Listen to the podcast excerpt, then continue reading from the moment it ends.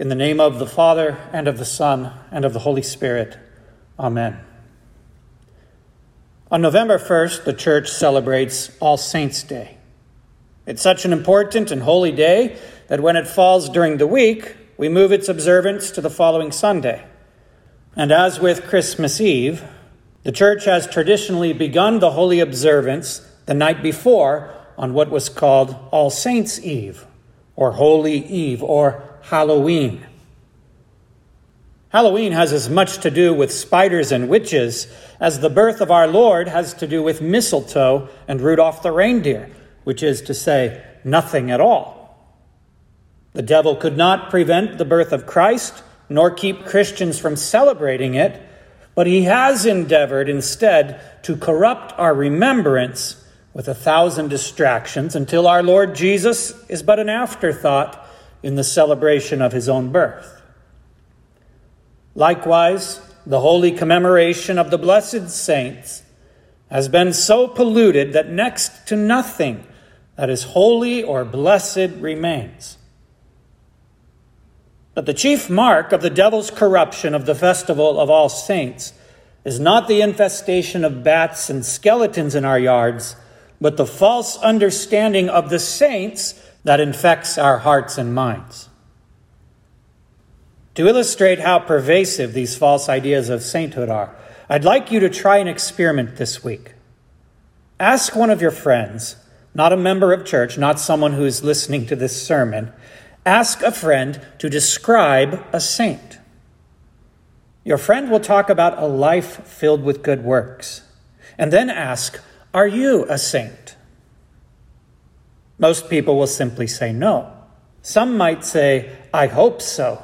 But no one, apart from a well catechized Lutheran, would dare to seriously answer, Yes, I am a saint. I challenge you to prove me wrong, but you won't.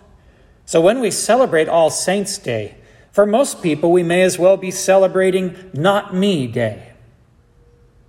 Maybe that's why the skeletons and witches are so popular this time of year People think, well, I may not be a saint, but at least I'm better than a witch. If you truly want to know what a saint is, don't ask a friend, don't ask Hollywood, don't consult popular wisdom. You'll always get the wrong answer. Instead, look to Holy Scripture. In the gospel text for All Saints' Day, Jesus describes his saints in detail. His words are familiar. Nearly everyone has heard of the Beatitudes and the Sermon on the Mount. But when you listen carefully to these familiar words, you might discover that you've never heard them before.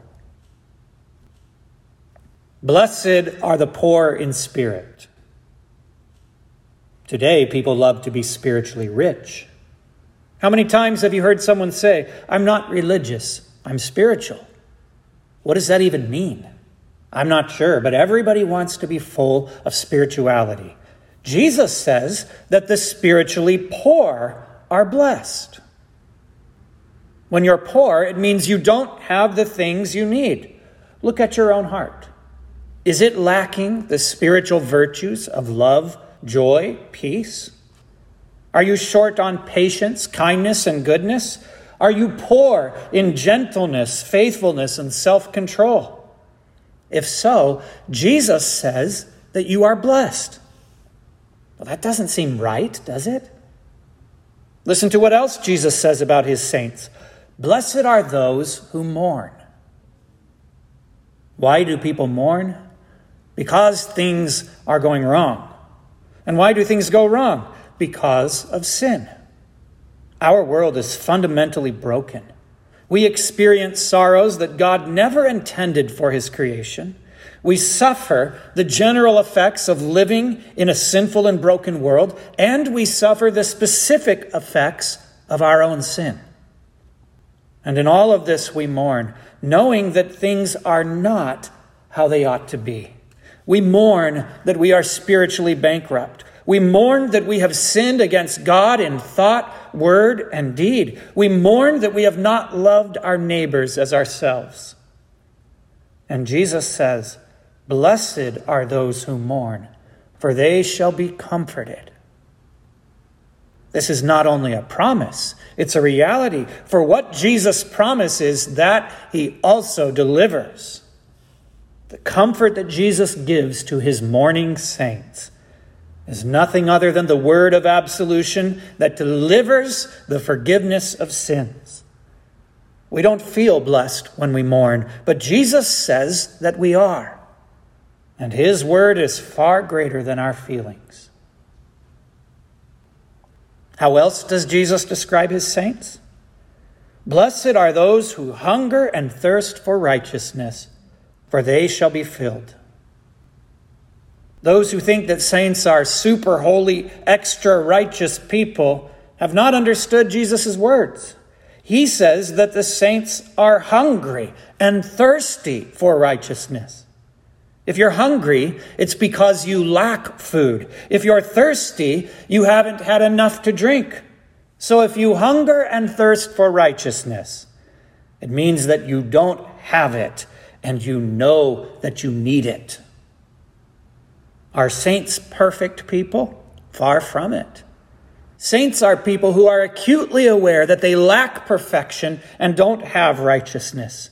Saints know that they don't have the ability to keep God's law, and so they hunger and thirst for the righteousness that they don't have. Jesus says, You shall be filled. And how do saints get righteousness? By doing good works? No, by being filled. It's a passive verb. We don't fill ourselves, Jesus does. And that's why the saints are blessed. Because Jesus gives his perfect life to spiritually bankrupt people who mourn their sinfulness and hunger for the gift of God. When someone asks, Are you a saint? you want to say no because you know you're not perfect. You're a sinner, and nobody is more keenly aware of this than you are. You know your dirty secrets. You know your sinful thoughts. And the devil says, Of course, you're not a saint. But Jesus says, Those who hunger will be filled.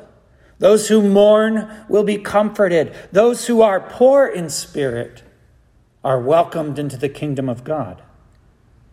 Jesus is talking about you.